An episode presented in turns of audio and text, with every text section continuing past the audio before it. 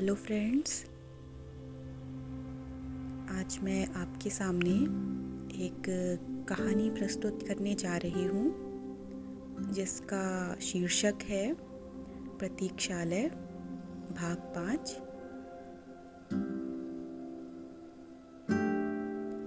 पिछले अंक में मैंने आपको यह बताया था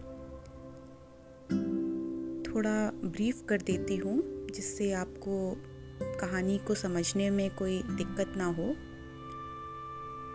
जानकी अनाथालय में पली बड़ी थी। मेहनत और प्रतिभा के बल पर पढ़ाई कर पुणे के एक कॉलेज में लेक्चरर के इंटरव्यू के लिए जा रही थी। ट्रेन के इंतज़ार में रेलवे प्रतीक्षालय में उसकी मुलाकात सिद्धार्थ से होती है। जो एक संपन्न व्यवसायी का बिगड़ैल बेटा था। समय काटने के लिए दोनों के बीच बातचीत का सिलसिला शुरू होता है। सब कुछ होते हुए भी ज़िंदगी से नाराज़ सिद्धार्थ को जानकी की बातें एक नया नज़रिया देती हैं। सिद्धार्थ स्वयं को शांत और सुलझा हुआ महसूस करने लगता है। उसके माता पिता उसमें हुए बदलाव से हैरान थे। अब आगे। सिद्धार्थ की आँखों से नींद कोसों दूर थी। जब तक नींद ने उसे अपनी आगोश में नहीं ले लिया, तब तक वह सिर्फ़ जानकी के बारे में ही सोचता रहा। उसे अफसोस हो रहा था कि काश वह थोड़ी हिम्मत करके जानकी का फ़ोन नंबर ही पूछ लेता। न जाने अब वह जानकी को देख पाएगा भी या नहीं। अचानक उसे याद आया कि पंद्रह दिन बाद वह पुणे ही तो आ रही है, नौकरी ज्वाइन करने। उसी समय उसने निश्चय किया कि पंद्रह दिन बाद वह कॉलेज में जाकर जानकी को खोजेगा। सुबह ग्यारह बजे से पहले कभी ना जागने वाला सिद्धार्थ आज सुबह आठ बजे उठ गया। नहाकर नाश्ते की मेज पर ठीक नौ बजे पापा के साथ आ बैठा और बोला पापा, आज मैं भी आपके साथ ऑफ़िस चलूँगा। पापा का चेहरा विस्मय से भर गया।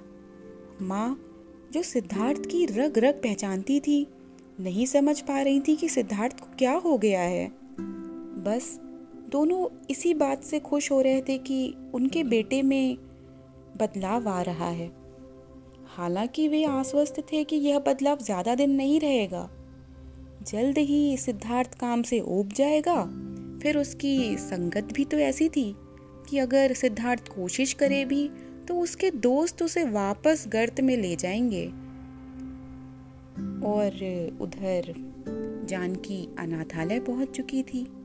सब लोग उसके इंतज़ार में बैठे थे। जैसे ही जानकी पहुँची, सब उस पर टूट पड़े। जानकी मानसी चाची को उसकी कामयाबी के बारे में पहले ही फ़ोन पर बता चुकी थी।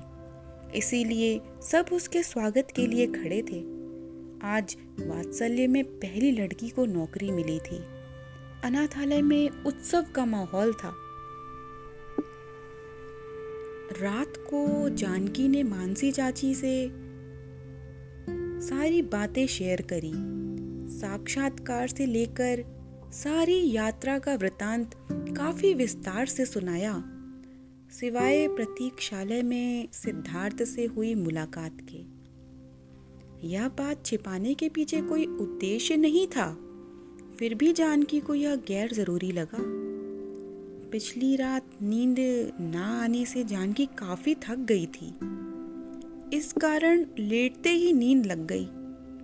सुबह भी काफ़ी देर से जागी।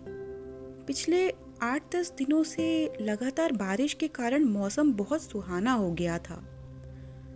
सुबह ठंडक और बढ़ गई थी। नींद खुलने के बाद भी उसका उठने का मन नहीं हो रहा था। जानकी फिर भी उठी और बाहर आँगन में आकर बैठ गई। बारिश रुक चुकी थी और हल्की धूप खिली थी, लेकिन गमलों की मिट्टी अभी भी गीली थी। ठंडी हवाएँ अब भी चल रही थी। लगा कि कोई शॉल ओढ़ ली जाए बस। ऐसे में अचानक ही उसे सिद्धार्थ का ख्याल आया। अब तक तो वह अभी अपने घर पहुँच गया होगा। क्या लड़का था, थोड़ा अजीब था, लेकिन काफ़ी उलझा हुआ सा था। काफ़ी नकारात्मक सोच थी उसकी। यदि सोच को सही दिशा दे देता तो बहुत कुछ पा सकता था। जानकी की यादों की लड़ी तब टूटी जब मानसी चाची ने आकर पूछा, अरे जानकी बेटा, तू कब उठी? बस बस अभी उठी हूँ चाची। थोड़ी हड़बड़ाहट में जानकी ने जवाब दिया, लगा जैसे उसकी कोई चोरी पकड़ी गई हो और उठकर रोज़मर्रा के कामों में जुट गई। धीरे धीरे दिन बीतते गए। और जानकी के पुणे जाने के दिन करीब आते गए। जानकी को काफ़ी तैयारियाँ करनी थी। पुणे जाकर सबसे बड़ी दिक्कत उसे रहने की व्यवस्था थी। पुणे में वह किसी को नहीं जानती थी। इस बीच उसे कई बार ऐसा लगा कि उसने सिद्धार्थ से उसका मोबाइल नंबर क्यों नहीं लिया। शायद उस अनजान शहर में वह कुछ मदद करता अनाथालय को छोड़कर मानसी चाची भी उसके साथ नहीं जा सकती थी। इसी चिंता में वे आदि हुई जा रही थी कि जानकी का क्या होगा। अनजान शहर में बिल्कुल अकेली, कैसे रहेगी जानकी? सिद्धार्थ में आया बदलाव इधर बरकरार था। पहले वह काफ़ी गुस्सैल था और अब वह काफ़ी शांत हो चुका था। बोलता भी काफ़ी कम था। लगभग गुमसुम सा रहने लगा था। कोई दोस्ती यारी नहीं, कोई नाइट पार्टीज़ और बाइक राइडिंग भी नहीं।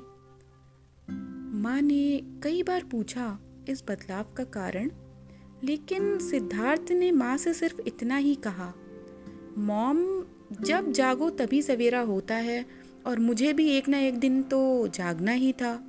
अब मान लो कि वह दिन आ चुका है। बस आप लोग जैसा सिद्धार्थ चाहते थे वैसा बनने की मैं अब कोशिश कर रहा हूँ। सिद्धार्थ को अब उस दिन का इंतज़ार था, जब जानकी पुणे आने वाली थी। निश्चित तारीख तो उसे पता नहीं थी। लेकिन वह उस रात के बाद से हिसाब लगा रहा था। अब उसे एहसास हो रहा था कि जानकी उसके दिलो दिमाग पर छा चुकी है। वही लड़की है जो उसके लिए बनी है।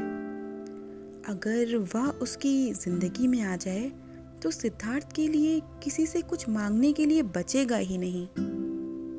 इस बीच वह जाकर पुणे आर्ट्स कॉलेज का पता लगाकर आ चुका था। और यह भी पता कर चुका था कि जानकी कब आने वाली है।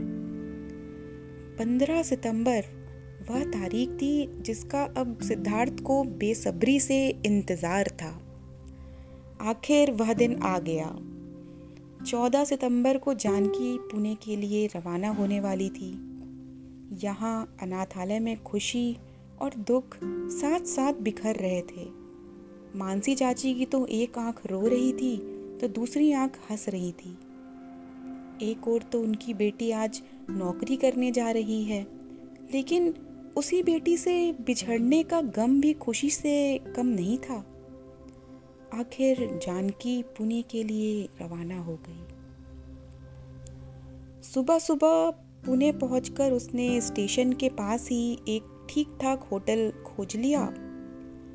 तैयार होकर नियत समय पर कॉलेज पहुँच गई। सारी ज़रूरी कार्यवाही पूरी करने के बाद कॉलेज की एक प्रोफेसर ने उसे पूरा कॉलेज दिखाया और सारे स्टाफ व विद्यार्थियों से परिचय भी करवाया। इस बीच उसने उस प्रोफेसर से रहने की व्यवस्था के बारे में पूछा। उस प्रोफेसर ने कुछ एक जगह बताई, लेकिन पुणे बहुत महँगा शहर है। जानकी के लिए ज़्यादा खर्चा करना मुमकिन नहीं था। इधर सिद्धार्थ ने पापा से एक दिन की छुट्टी ले ली थी। सुबह से काफ़ी उत्साहपूर्ण लग रहा था।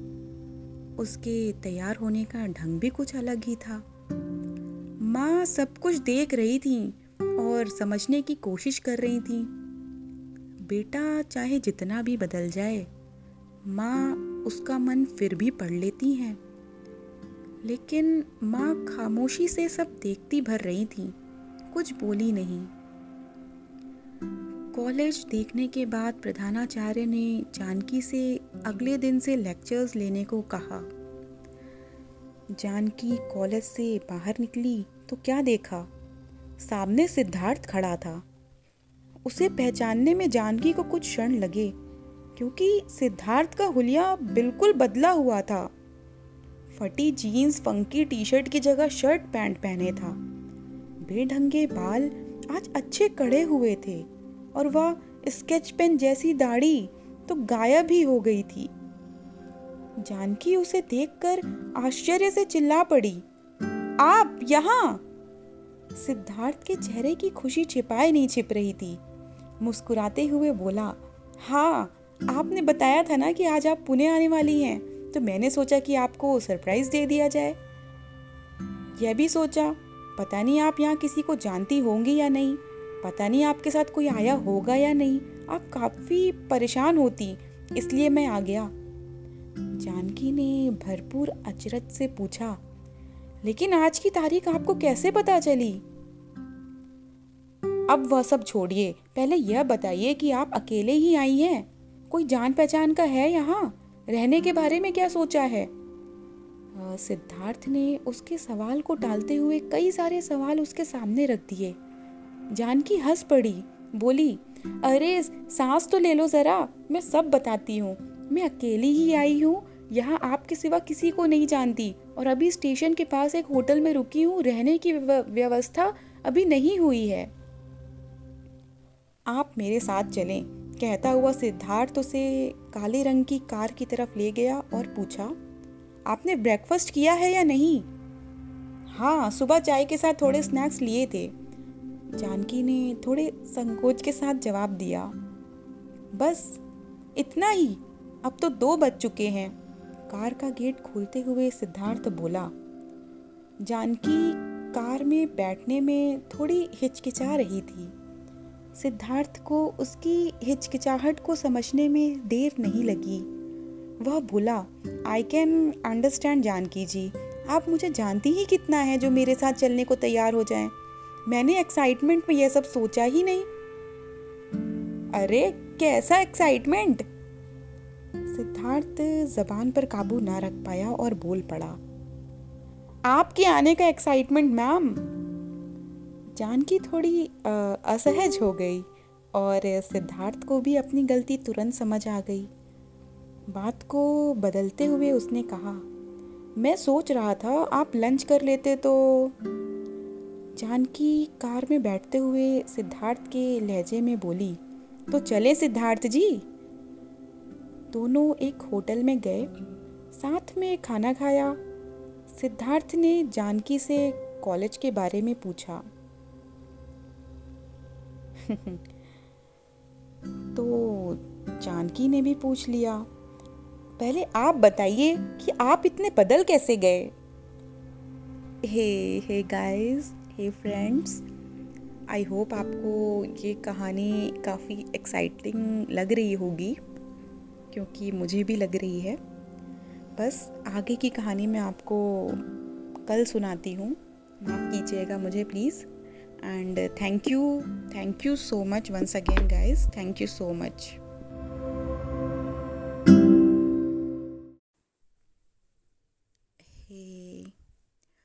friends I hope आप सब अच्छे होंगे। तो आज मैं आपके सामने एक नई कहानी लेकर आई हूँ, जिसका शीर्षक है, पाँच साल बाद। अपने रूप और सौंदर्य पर स्निग्धा को बहुत अभिमान था। वह सुशिक्षित और संपन्न परिवार की लड़की थी। इसलिए लालन पालन बहुत प्यार व दुलार के साथ हुआ था। तो फ्रेंड्स, कहानी कुछ इस प्रकार है। उस दिन सुबह से ही मौसम खुशगवार था। निशांत के घर में फूलों की महक थी, हवा गुनगुना रही थी। उसके मम्मी और डैडी कल ही कानपुर से आ गए थे। निशांत ने उन्हें सब कुछ बता दिया था। उन्हें खुशी थी कि बेटा पाँच साल बाद ही सही, ठीक रास्ते पर तो आ गया। वरना ना जाने उसे कौन सा रोग लग गया था कि शादी के नाम से भड़क जाता था। मम्मी पापा के सामने स्निग्धा को खड़ा करके निशांत ने कहा, अब आप देख लीजिए, जैसा आप चाहते थे वैसा ही मैंने किया। आप एक सुंदर, पढ़ी लिखी और अच्छी बहू अपने बेटे के लिए चाहते थे ना? क्या इससे अच्छी व सुंदर बहू कोई और हो सकती है? स्निग्धा निशांत की मम्मी के चरण स्पर्श करने के लिए नीचे की तरफ़ झुकने लगी। परंतु उन्होंने स्निग्धा को अपने कदमों पर झुकने का मौका ही नहीं दिया। उसके पहले ही उसे अपने सीने से लगा लिया। स्निग्धा पहली नज़र में ही सबको पसंद आ गई थी। निशांत ने मम्मी डैडी को स्निग्धा के बारे में बताना उचित नहीं समझा।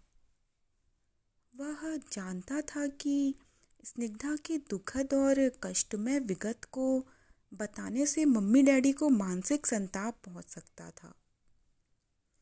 इसलिए उसने थोड़े झूठ का सहारा लिया और उन्हें केवल इतना बताया कि स्निग्धा को एक रिश्तेदार ने पाला पोसा और पढ़ाया लिखाया था।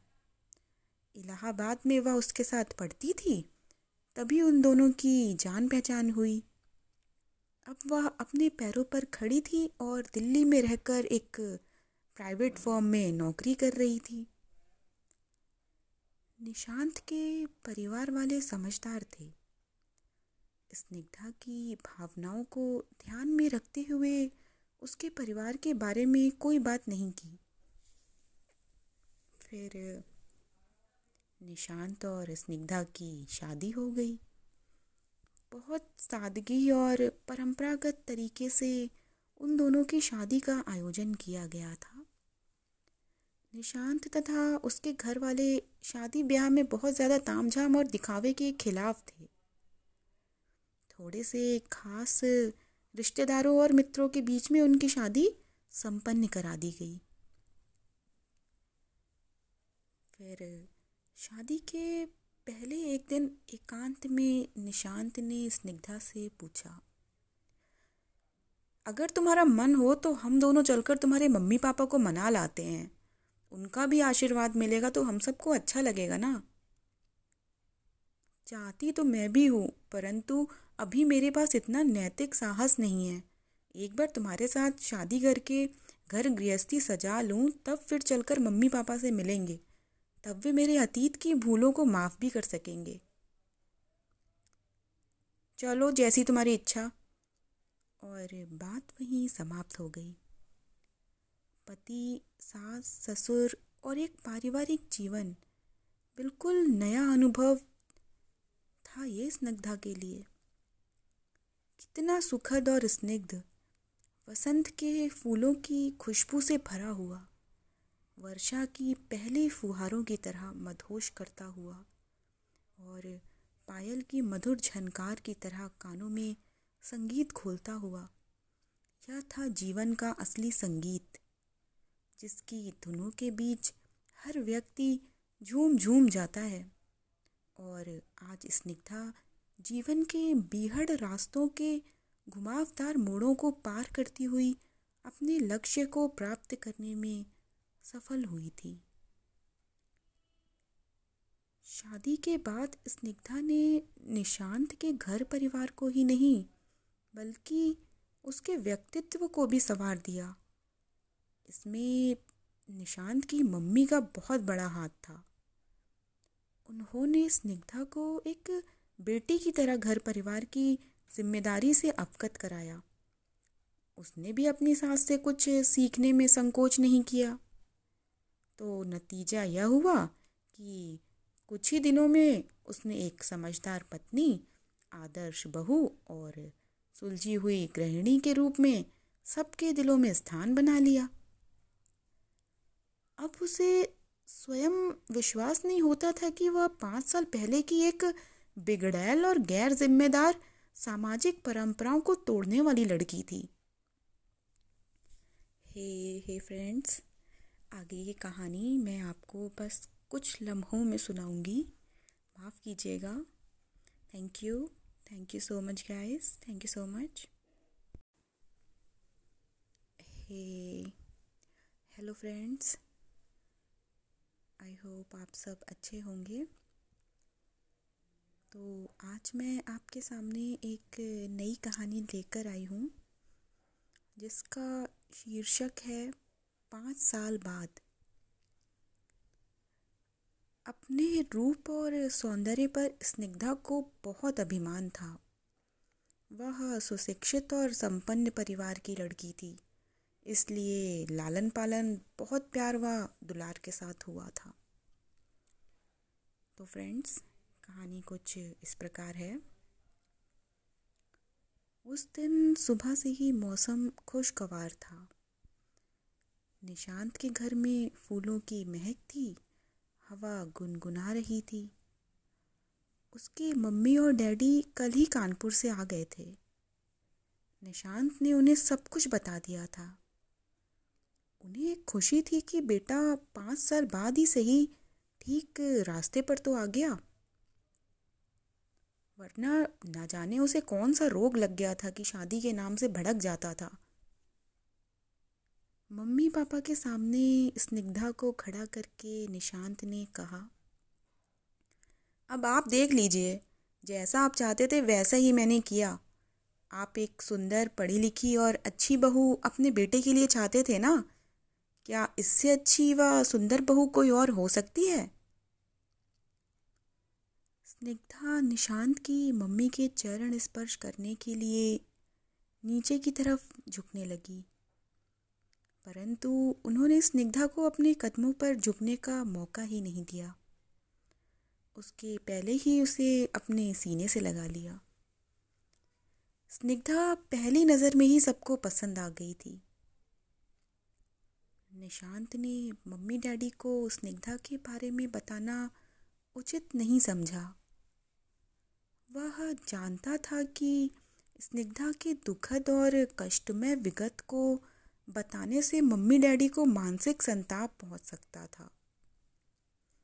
इसलिए उसने थोड़े झूठ का सहारा लिया और उन्हें केवल इतना बताया कि स्निग्धा को एक रिश्तेदार ने पाला पोसा और पढ़ाया लिखाया था। इलाहाबाद में वह उसके साथ पढ़ती थी? तभी उन दोनों की जान पहचान हुई। अब वह अपने पैरों पर खड़ी थी और दिल्ली में रहकर एक प्राइवेट फॉर्म में नौकरी कर रही थी। निशांत के परिवार वाले समझदार थे। स्निग्धा की भावनाओं को ध्यान में रखते हुए उसके परिवार के बारे में कोई बात नहीं की। फिर निशांत और स्निग्धा की शादी हो गई। बहुत सादगी और परंपरागत तरीके से उन दोनों की शादी का आयोजन किया गया था। निशांत तथा उसके घर वाले शादी ब्याह में बहुत ज़्यादा तामझाम और दिखावे के खिलाफ थे। थोड़े से खास रिश्तेदारों और मित्रों के बीच में उनकी शादी संपन्न करा दी गई। फिर शादी के पहले एक दिन एकांत में निशांत ने स्निग्धा से पूछा, अगर तुम्हारा मन हो तो हम दोनों चलकर तुम्हारे मम्मी पापा को मना लाते हैं। उनका भी आशीर्वाद मिलेगा तो हम सबको अच्छा लगेगा ना? चाहती तो मैं भी हूँ, परंतु अभी मेरे पास इतना नैतिक साहस नहीं है। एक बार तुम्हारे साथ शादी करके घर गृहस्थी सजा लूँ, तब फिर चलकर मम्मी पापा से मिलेंगे। तब वे मेरे अतीत की भूलों को माफ़ भी कर सकेंगे। चलो, जैसी तुम्हारी इच्छा। और बात वहीं समाप्त हो गई। पति, सास, ससुर और एक पारिवारिक जीवन बिल्कुल नया अनुभव था ये स्निग्धा के लिए।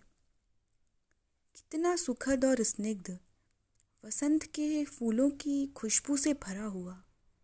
वर्षा की पहली फुहारों की तरह मदहोश करता हुआ और पायल की मधुर झनकार की तरह कानों में संगीत खोलता हुआ, यह था जीवन का असली संगीत, जिसकी धुनों के बीच हर व्यक्ति झूम झूम जाता है और आज स्निग्धा जीवन के बीहड़ रास्तों के घुमावदार मोड़ों को पार करती हुई अपने लक्ष्य को प्राप्त करने में सफल हुई थी।